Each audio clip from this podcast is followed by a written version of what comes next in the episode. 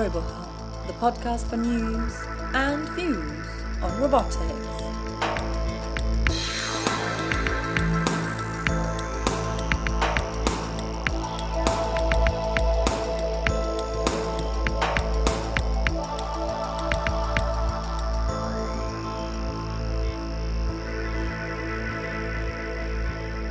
Hello and welcome to the RoboHub podcast. Today we're talking to a researcher who is trying to use robotics to help children with cerebral palsy. Cerebral palsy is a group of lifelong movement disorders that appear in early childhood. The signs and symptoms are different for different people, um, but they can include poor coordination, stiff muscles, weak muscles, and tremors. Children diagnosed with this condition usually have to have physiotherapy to learn how to walk. Ayanna Howard, professor at the Georgia Institute of Technology, wants to help these children by using robots and tablet technology to gamify pediatric therapy and make it more fun. The idea being that if therapy is fun and engaging, children are more likely to do it, and thus they're more likely to see the long term benefits of therapy. Our interviewer Audrow spoke to Professor Howard about her work, how she gamifies therapy, how a small humanoid robot is used to coach children, and how they work with pediatricians. Hi, welcome to Robots Podcast. Hi. Would you introduce yourself? Um, I'm Ayanna Howard, professor of electrical engineering. I do robotics at the Georgia Institute of Technology. Would you tell me about your research interests? Um, I am focused on pediatric robotics, and so what does that mean? Is I look at how do you do in-home rehabilitation for children, uh, primarily with motor disabilities. Mm-hmm. And what motivates this? Um, so I, when I started Georgia Tech, I was running um, robotic programming camps for children um, just typical children. I would have a call out and I'd have kids come in. And one year I had a child actually with a visual impairment come in, and the technology was not accessible to her. Uh, and I was like, okay, this is a problem. Bright kid, knew exactly what she wanted to do, was not accessible. So I started working on designing technologies for engaging kids with disabilities in robot programming camps. Um, and then one year, uh, a parent came who happened to be a clinician that said, "Hey, you know, have you ever thought about doing rehab?" I was like, um, "Nope." Uh, so it started from then, uh, and we just continue, keep going, and it expands every time. Now, would you tell me about how you think of disability? Um, so the way I think of it about a disability is um, so there's acquired and there's genetic. So acquired would be a classical disability, such as a child who uh, is born with cerebral palsy, um, or uh, acquired. That's acquired. A genetic, genetic versus acquired. Acquired would be traumatic brain injury. Mm-hmm. Um, and genetic, genetic would be cerebral palsy. cerebral palsy, Down syndrome, uh, where you're born with it. Um, but there's the other aspect of acquired, which is um, a disability that comes from age. Mm-hmm. And so there's this concept that disability is really about um, a change in your normative function. And normative basically means if you have a certain quality of life that you're used to, and it changes because say you have arthritis in your fingers or in your elbows or uh, it takes you a little bit longer to walk across the street and you still want to maintain that quality um, you basically have a change in your normative function that is classified as a disability mm-hmm. now tell me about disabled children um, so children with disabilities a, a wide range um, again, I focus on children with motor disabilities, but worldwide there's approximately 150 million children that are classified with a disability. Um, we think that there's more than that because some countries don't report it. Is that they, that's that's oh you said worldwide? Worldwide, 150 million worldwide. In the United States, it's approximately a little bit over 7 million approximately i think it's like 6.4 to maybe about 300 million people um, in, the in, the united states yeah so um, if you look at the statistics, it's like 1 in 68 uh, children with autism, 1 in 323 um, children with cerebral palsy, mm-hmm. um, approximately half a million children with traumatic brain injury mm-hmm. Um, are diagnosed every year. Um, so these are kind of the numbers that we're talking about. Down syndrome is a low incident rate. Uh, such also um, spinal cord injury is also a low incident rate, but that's typically uh, acquired because mm-hmm. of usually car accidents, sometimes sports. Okay. Now, can you tell me a bit about cerebral palsy? Yeah, so um, cerebral palsy is um, a uh, basically a disorder that causes a, a number of um, conditions. One is a movement disorder, so it could be something that's mild, where you might have a uh, maybe a slight limp, or you might have issues with fine motor control. Um, it could be on one side or the other, so it could be that um, you have an involved side, which would be like your non-dominant side, mm-hmm. or it could affect um, all of your limbs, so both lower as well as upper. Um, there's also some aspects that you might have some cognitive impairments, just depending on um, where the where, in terms of the brain where you have the um, occlusion or, or, where the signals aren't crossing over. Um, typically, children with cerebral palsy, uh, there's even those that are nonverbal, just because of um, what part of the brain is affected. And so there is not one classical um, outcome in terms of the mm-hmm movement characteristics or the cognitive characteristics, but it's a label. I see. What is fundamentally happening to the person? Um, so uh, the, it, it's it's part of the brain. So what happens is that uh, when a child is born, and there's various reasons why. Sometimes it's um, when you have a child who's born premature, their brain isn't fully developed, and so what they have is they'll have uh, parts of the brain that aren't fully connected. Ah. Um, wiring is missing. Wiring is missing. Uh, it could be that there's some cases where um, the there's a complication during birth, and so yes. they don't get enough air. So again, parts of the brain um, are damaged. Are damaged right. The wiring. Correct. Okay. Now, you're focusing on cerebral palsy and movement disorders, correct? Correct. Correct. Okay. So tell me a bit about the clinics that children with cerebral palsy or movement um, disorders go into? So, um, a pediatric clinic, and, and this is primarily children with disabilities. And so it's not just oh. children with cerebral palsy, it's also children with autism, children with Down syndrome. Um, so a pediatric clinic is uh, traditionally has um, a, a, clinician who works with them on some aspect of their developmental milestones. So it could be that. Uh, what do you mean developmental milestones? So some of it's about speech. So if I have a child who has difficulty in. You want to um, make sure they're growing up okay. Correct.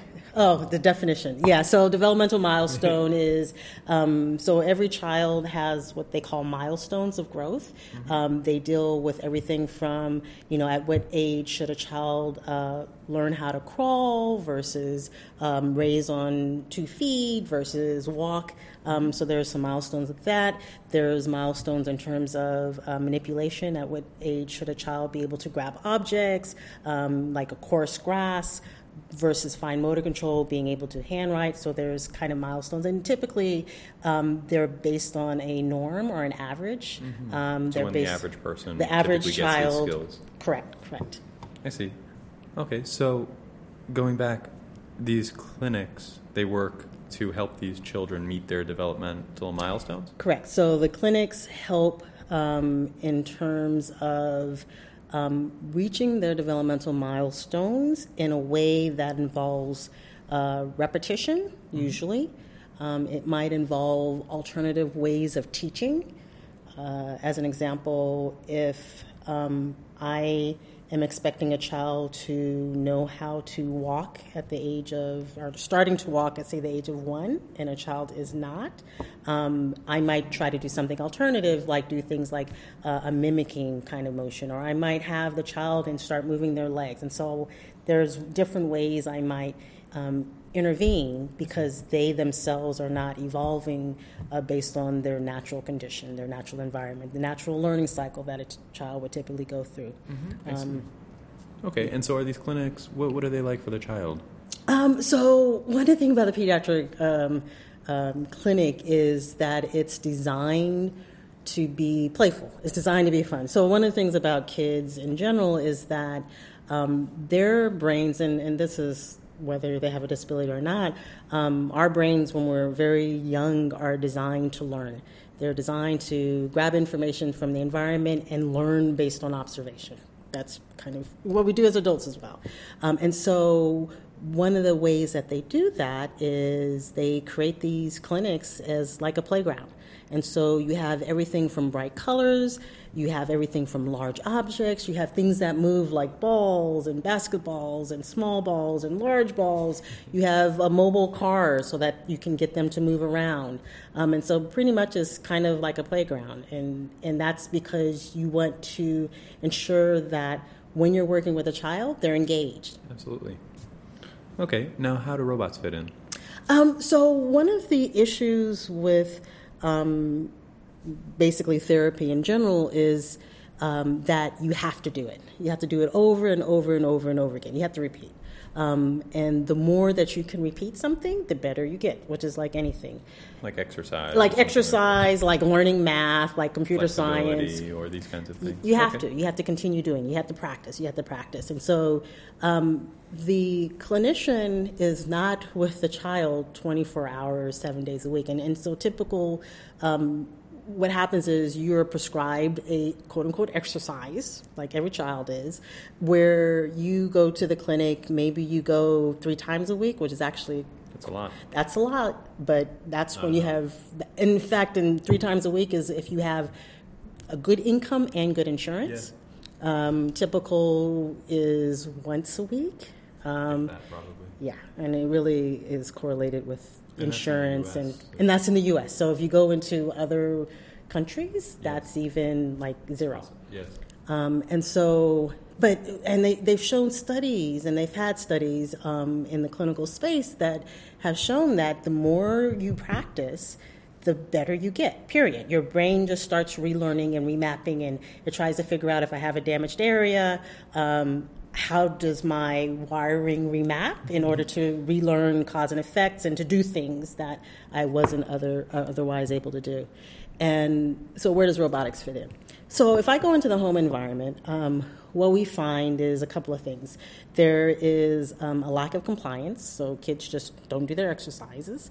Um, and some of it is because, like anything, kids are kids, and if it's difficult, you need some kind of. It's less fun than a lot of other things they could do. Oh, it's less fun, and like everything else is probably better and funner. Yes, definitely. Um, and then the other thing is we find is that in a lot of cases, they've done surveys with parents. A lot of parents are actually concerned that they don't know how to do it correctly. Wow. Like they they don't feel comfortable with whatever they're supposed to do, the protocol would you give me an example of an exercise a kid should have to do? Yeah, so um, example of an exercise is um, something called uh, midline crossing or, or, movements across the midline. So imagine that I have a, um, a disability and my, primarily my involved side is my left hand. So mm-hmm. think of it as your non-dominant hand because mm-hmm. I'm right-handed. Yep. Um, and what you have to do is you would put um, an object on the other side. So I'm reaching across my midline and I have to reach it and then pull it over. And then I have to do that again and pull it over. And I have to do it over and over and over and over again. Um, and kind of the challenge is, is that that block on the other side, you can't pull it in the same place because you're trying to relearn, and so you're going to move it around a little mm-hmm. bit uh, in terms of your starting position. You want to start at different places, but you want to keep doing that over and over again. Now, add to that that, you know, it's not fun, but it also might be slightly painful. So, because it's like anything, exercise, you do it once, it's like, ah, but you do it for 20 minutes and it doesn't become fun. and It could be, it could be painful. Yes, and um, also if you're slightly disabled or something limiting your motion it's hard ability to reach these positions. Right, you may yes. not be able to do it um, and things like that. And so, uh, a lot of times, you really do need parent involvement. Mm-hmm. Um, and the parents, they sometimes could do, but then there's also usually there's other kids in the house, there's other responsibilities, there's a all of these things, and so uh, the compliance is just not there. I mean, they've done a bunch of studies. Uh, mm-hmm. about you know why kids aren't compliant, why adults aren't compliant, and there's various reasons: frustration, boredom, um, forgetfulness. Sometimes I just yes. forgot. Um, so one of the things about robotics is that robots are well, one, they, they don't necessarily get tired. I mean, they have to charge, but they don't get tired. yeah. um, they're also very repetitive. I mean, you can give them a plan and say, you know, here's my Do it till you break down. do yeah do it till you break down or till you're down to you know 10% battery Yeah. charge and then go charge up um, they also at least in, in my research you can make them engaging so that it's no longer boring it's a game um, and you can also determine if if you're doing an exercise um, like the midline kind of thing if i see that you're in pain because you look at a child's face and you Yeah. you, you know it's not that hard to, to No, to- but you don't want them to be in pain. Then you don't want it. to. So you might actually adjust it. So then you do something that's still like they have to do this for 20 minutes, but you know, well, let's do something a little bit different Hmm. so it gets them, and then let's go back to it. And so you can have a robot do that and just be designed so that it can monitor and change so that you still get the 20 minutes a day Yes. but it's more fun and it's more engaging. And um, the fact also is, is when kids play, uh, somehow they don't realize necessarily the pain that goes with Yeah. it. I mean, it's just like Goal-oriented. yes, it. it's go. Well, it's just like like the difference between exercise and playing sports. Yeah, definitely.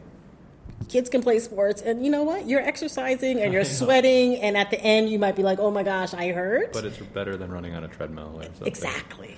Yes. Okay. To summarize, you have a robot taking the place of a clinician or parent to direct children through their exercises that they should do to get better.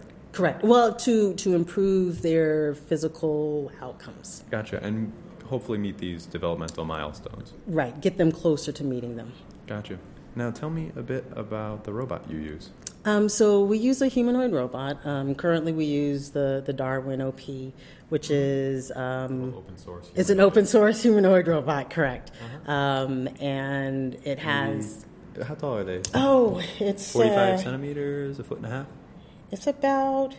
So this is me squatting, yeah. because we always have it squat just because of stability. yeah, Um, of course.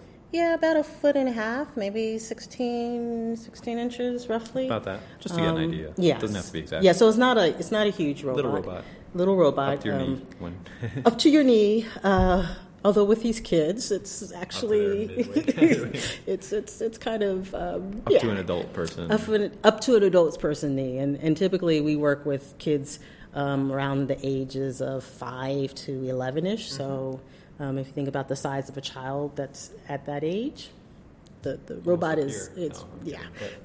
Um, Darwin is, is expressive enough, so it, we can. It has enough actuation in its. You can make it do gesture. You can make it do gestures. Um, it No can, skill, no facial muscles or anything. no facial muscles. That's my only issue. Um, but you, yeah, no Does it facial. have little eyes? That It has eyes that um, you can change the color. Um, Oh, they're just But they're- lights, they're RGB LEDs. they're yeah, they're not LCD. They just Oh. light up, so they're round, and Yeah, you there's can make them red, or you can. I mean, Whatever you can color. right. Um, of course, it has head movements, but it doesn't. It doesn't. It doesn't nod, but it rotates. Gotcha. Um, so it, it has enough actuation to um, exhibit expressions and gestures. Yes, Yeah. exactly. Okay. So, what kind of sensors are on this robot Um, that so, you use? Particularly the cameras. Yeah, we use the cameras, and so That's probably the dominant thing you're using. Yeah, so actually, though, we, so again, the evolution of the research. When we first started and the Kinect did not exist, we used the cameras. Um, when the Kinect came out, Oh, it probably has good software so that you can identify pose. So, so the so the only thing we primarily use the camera now for is really to look at the child's face. Ah, detect emotion. detect emotions. Um, Okay. But we also, depending on the system, we also use, if they're working with a tablet, we use a tablet camera. Um, if they're working with the Kinect, we so we use multiple ways. The camera on the robot is actually the less reliable, only because. Um, so if you think about a scenario and I'm interacting with the robot, um, I'm turning away from the robot. I'm turning toward the robot, and so my point of view is is going to be well. If I'm looking at your face, I can't always see your face. Secluded and things. Whereas if I'm interacting with a tablet You're or looking at it constantly. there's, I don't. That's it. That's, So we, we, that's ha- it. we haven't spoken about the tablet. Can you tell me a bit about the tablet? Okay, so the way You that have two different ways of doing this. Right, and this is the gamification. So one of the um, problems with robotics still is manipulation, manipulating things in the environment. Um, so when we first started this, the concept is is in, in the clinical setting, uh, clinicians typically use physical objects in order to play with the kids and have them interact. Um, and so, how could we mimic that scenario of playing in the environment with physical objects? How do we imitate that? Because at the end of the day, what we want to do is movements. So, how can we get a child to move without actually having physical objects? So, we went with gamification. So, we gamify uh, both. And uh, gamify means turn into a game. turn into a game. So we we take um, typical movement things um, and turn into a game. So for um, the first thing, which is virtual reality, um, and this is typically with, and actually both systems work with kids who are at different scales of um, whether they have high spasticity or they're mild. Um, in terms of virtual reality game, I move my arms, and what I'm doing is I'm popping bubbles, and I can have backgrounds, and I can wear a crown and do things. And so that's Yeah. we call it super pop. So you're popping the game. Super pop. Very So cool. That's called super pop. Um, although you can, you can actually change the bubbles to like cars, and anyway, so you can change it. so there, a camera's facing them, and they're looking at a TV or tablet or something. So that one they're looking at. We usually plug a laptop into a TV, Ah. and we put the Kinect right above it. Gotcha. And so they're looking at themselves, and there are bubbles on the TV. And there are bubbles on the TV. they reach up their hands and they're popping. to touch, Right. and you identify when they touch it, and then the bubble pops. And the bubble pops, right. And we have music, we practice with music, so like Like you have to play a song. Yeah, so that's exactly what it is. Um, for the tablet, what we have is things that are much more on the cause and effect. And so with that one, uh, we have things like I have to shoot the, um, like, it's like Space Invaders. yes, Space Invaders or So a little asteroids and you have to shoot it. Um, and so that one, the requirement, and depending on the child and, and what their ability is, some of it is we ask them, you know, put your hands down and reach up and touch, reach up and touch, reach up and touch, and so they're getting the movements. Um, if they have, if they're unable to do that, um, we have other devices where uh, they only have to move in the XY plane, and so they move around, but they're still um, popping the or killing the Whatever they're kill- doing. Yeah, exactly. Destroying the aliens. Destroying the aliens. Inking. We, we use Inking. Inking. it's kid friendly. yeah, we have one game where you actually ink the turtles. So Okay, very cool. Now, tell me a bit about how the robots are engaging for the children. So um, there's two ways that um, a human clinician interacts with a child um, when they're providing engagement factors. So one is uh, motivational feedback, and the other is corrective feedback. So uh, motivational feedback is just reinforcing. You can do it. You can do it. It's great. Keep trying. Whether they are doing it well or not, it's just to keep them motivated. Um, and the other one is corrective. So if I see that you're not doing it, or I, I, know that you can reach further, or mm-hmm. I need you to increase the your movement speed or straighten your arm, I'll give corrective feedback. And so mm-hmm. that's what a human clinician does. And so we do both of those types of feedbacks with the robotic system. Um, and so if it's just engagement, we basically try to mimic the emotional state of the child. And so if the mm-hmm. child, for example, just won, the robot should, of course, I just won. Exactly. If Uh, the so like robot pump his arm happily or something. Yes, exactly. In fact, that's one of the movements. um, if the um, child hasn't done well or lost the game or didn't do well, the robot should commiserate. Oh man, It was had to- tough, It yeah. was exactly. Um, so that's that whole motivational. Um, one of the aspects is that it should reflect the state of the child. Um, and then the corrective is providing guidance. I need you to move faster, um, straighter. We've actually simplified the language. Um, we don't give exact directions like we need you to raise your arm up and do an arc of 90 degrees. Um, it's actually very, we, we call it um, this iterative fashion, so it's straighter. Or Okay. it's, it's very straighter, faster, slower. Um, and Very then we. Very simple, and so we converge to whatever limit that we want. Um, and so that's how we do the corrective feedback. Tell me a bit about identifying the emotion or the state of the child. Yeah, so um, at at one level, there's, and I would say in emotions, there's kind of two states of emotions that we want to identify. So one is engaged and disengaged. Um, and so that's basically engaged is I'm into the game, I'm, I'm there. Uh, disengaged is I'm usually as I'm bored. Um, because if they're disengaged, that means that we're not doing our job in terms of emotional interaction and encouragement. The other is identifying their actual emotional state, whether it's happiness, whether it's frustration, um, or cl- slash pain. We actually Yeah. put those in the same category. Either it's bad, you want to move away we want to move away from it, and and that's really so that the robot mimics the state of the child. So engaged, disengaged is I'm bored or I'm engaged. Yeah. And if I'm bored, we actually that just basically means it's time activity. change activity. Whereas the emotional state is actually to figure out what should the Push to their robot limit, but not further. correct. I see.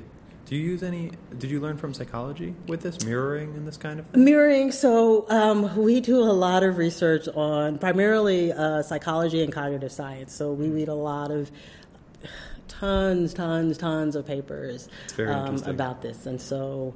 Um, yeah, there's there's actually models like Eckerman. There's models of emotional Yeah, state. Yeah, yeah. So yeah, Gotcha. And so mirroring is the idea that you behave and kind of see things similarly to another person, and then you bond. So Mm-hmm. Right. This is what.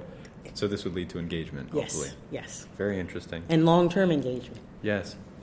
Now, will you tell me a bit about the metrics you're collecting? Um, yeah, so the metrics we're collecting on, in terms of the child's movement profile, um, are a host of, of kinematric, kinematric, kinematic metrics. Um, so we're looking at movement time, we look at range of motion, we look at path length, we look at deviation from path, we look at um, movement units. So these are all parameters that are associated with upper upper body, upper arm movement. Um, there's a host that are on lower, which we're just getting into, Yeah. um, but the upper body. And so what happens is these metrics, um, each of them are improved and they're correlated in different ways, uh, but all of them have some type of norm. So, for example, a, a movement unit is when I reach for something, there's actually, in, in theory, there's one acceleration one deceleration stage until you get. So, basically, your arm moves very quickly, fast, about halfway through before you get to the object, it actually slows down Yep. So you stop at the object. and you stop at the object. So there's this acceleration, deceleration stage.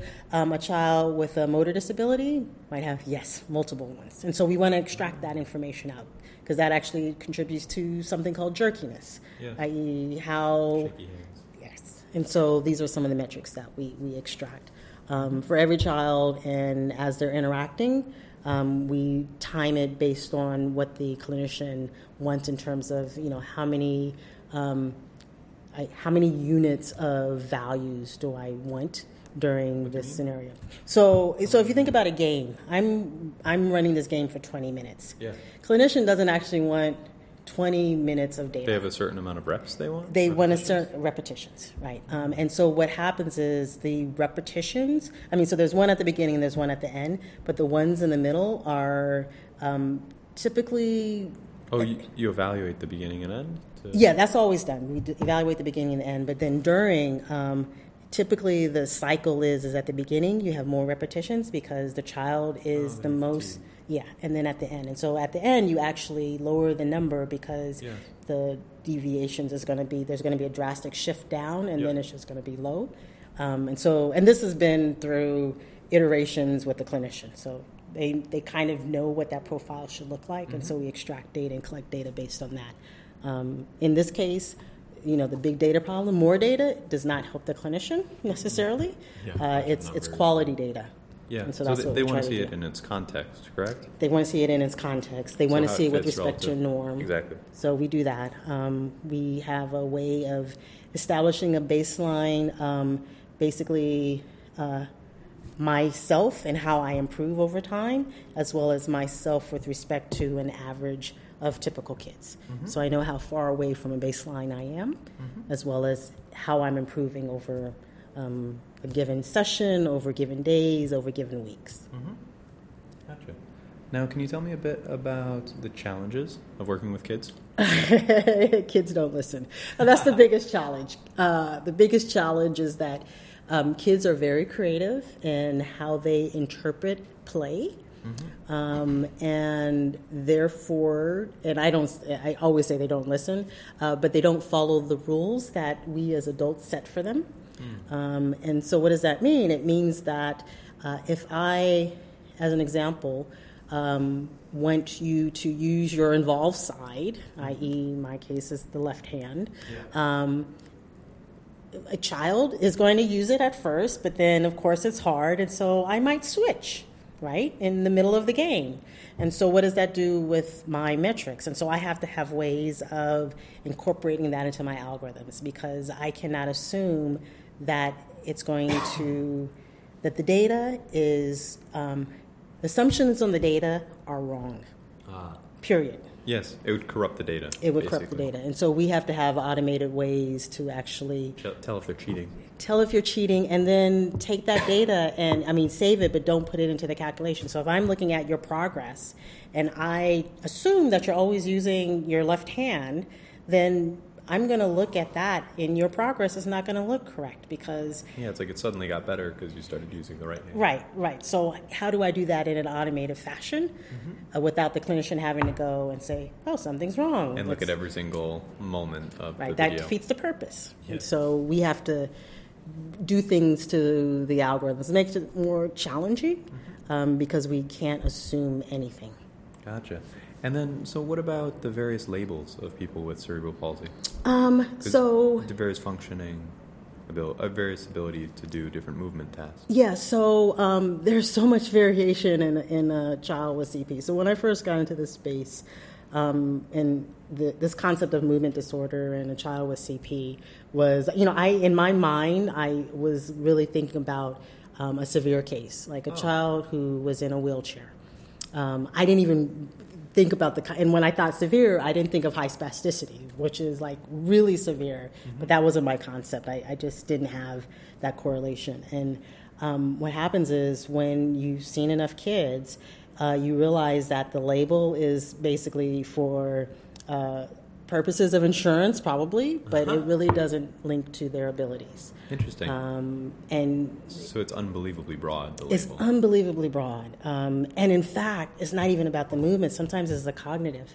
And so if I have a child who might have a mild, a mild movement disorder, but cognitively they're um, underperforming, their, the representation of their movements might be different because of, Cognitive ability. yes, which Interesting. which means that even my therapy or, or how I interact with them is actually slightly different. Um, so yeah, that's the challenge is the large variation um, in the kids. How do you deal with this, or what? What kind of ways have you found? Yeah, so right now we, um, again, the only way we deal with it, and we're trying to think about other ways to do this, like having a cognitive test, for example, Ah, interesting. um, because we know that there's correlations. Um, but the way that we typically deal with it is that um, our games adapt. They, so there's a profile that we can set which is like speed of like super pop. I'll use super pop. Like speed of how the bubbles appear, Yes. the locations where they appear, what more size. Yes. Um, so we so that game can adapt Yes. based on what the child is doing. And so if we have a, a quote unquote label and we think that this is a case where they're mild Hmm. and we have a norm of what the parameters should be for the game, if they're not performing and we're like, wait, exactly, we'll make it easier, make it slower. And so that's the only way we deal with it is that we just So scale the difficulty. we scale the difficulties uh, based on, but the only issue is that they have to play. So Yeah. one is that there is an initial assumption that the clinician makes about the parameters. Yep. The child has to play for us to realize that What the parameters are. right that is that was wrong. Gosh, it's just a guess. It's, it's, a, it's a guess. So we start off with a guess, an initial condition, Yeah. but we're able to, to move around that. Okay. Can you tell me a bit about the challenge of different age groups? Yeah, so um, we, well, okay, now we focus on like the age of 5 to 11. Um, before we looked at um, still 5, but we actually looked up to about age 17. Um, the difference is um, not necessarily in their movement profiles, uh, their difference is in their engagement factor. Um, so, how you engage with a five year old is much different than the way you engage with a 17 year old. um, even if they say are cognitively the age of uh, a child who's five. Um, so there's you can have a 17 year old girl that um, they're 17 in terms of their, their age, but cognitively they may be at the age of five. But they are not emotionally the age of five. Mm. They're emotionally the age of 17. So things that would be cute and cuddly to a five year old will not be cute and cuddly to a 17 year old. Um, so those are uh, some challenges, which is why we typically don't um, engage kids who are older, like teenagers, mm-hmm. uh, who have. So we'll do typical teenagers just because we treat them more like adults. Yeah.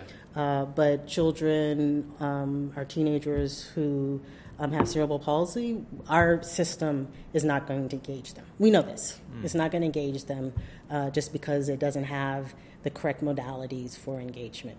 In terms of even the games, the yeah, games are they're simple. they're simple. They're simple, and even though movement wise, mm-hmm. it might be at the level that uh, they can function and interact with the game. Um, the engagement is just it's too simple. They're still mm-hmm. a 17 or a 16 year old. They don't want to pop bubbles. Yeah. You know. Can you tell me a bit about long term retention?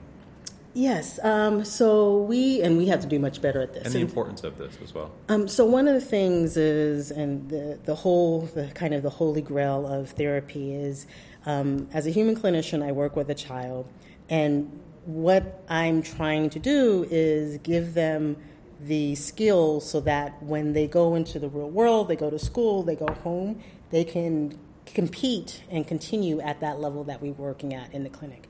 Um, and so that's retention. So if I am working with you and I've gotten you to move your arms straighter, I want you to remember that when you're in the home and I'm not there saying, move your arm straighter.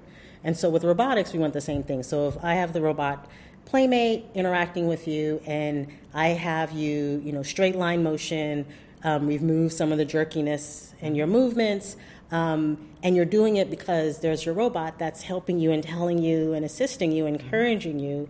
Um, if I remove that robot, do you still retain that knowledge? Um, if you're retaining that knowledge, that's when you're, we know that your brain is remapping then. Whereas if I'm constantly there, the robot is your feedback mechanism. It's uh, not yeah. internal, it's external. We want to make it internal.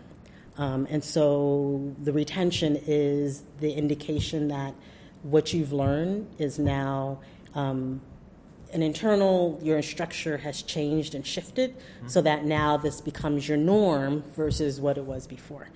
That's important because um, at some point you're going to be in school and there's not going to be a robot playmate or a parent. Is going to be your teacher that's teaching you and your teacher's not a clinician. Um, and so how and now you have to sit there and you have to write something. And okay if you don't retain the knowledge of you know okay let's remove the jerkiness this is how i do it mm-hmm. then your writing becomes ineligible mm-hmm. and so that's right not legible? Not legible, ineligible, not legible. um, to be considered? not legible. Um, and so those are the reasons why you want the retaining of, of that knowledge. Mm-hmm. And so, what are are you seeing retention with your system? Yeah. So, um, and again, it's limited, and so we have to do these longer term um, studies. And longer term is, is, we've been able to show that when you have the robot there, we can affect change. Mm-hmm. And when we remove the robot, um, basically right after the child retains that knowledge without the robot doing this constant feedback.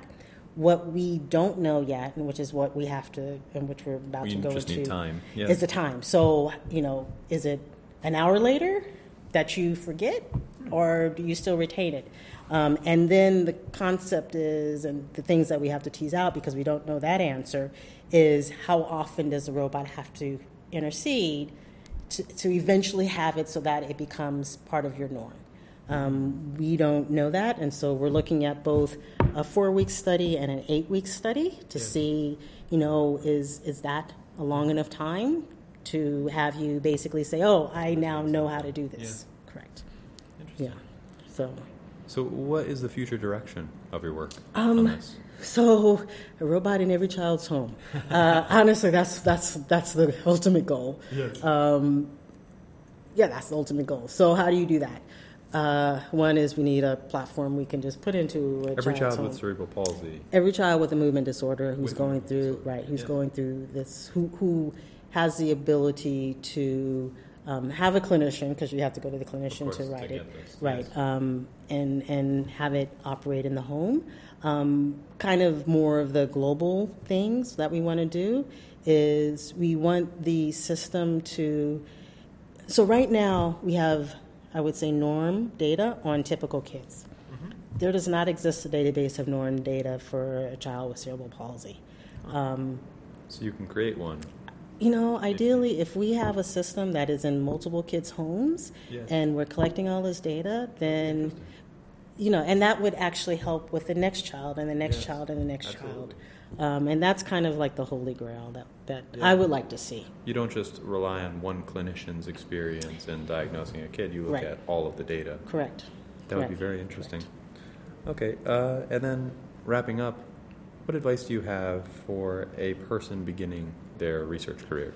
Um, I, so I always say go with what you feel passionate about. Um, so one of the things about research is that there's no right answer, and the answer you thought was right is usually wrong. Um, and if you aren't passionate or interested in what you're doing, that can get frustrating.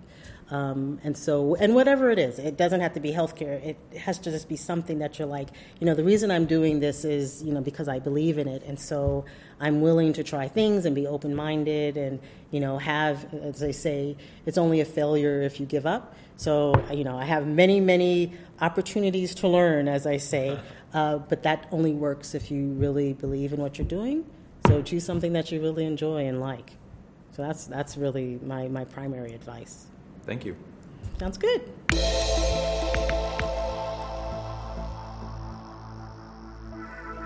And that's the end of today's episode. But you can check out robohub.org for lots more robot related news, articles, videos, and podcasts. We'll be back in two weeks' time. Until then, goodbye.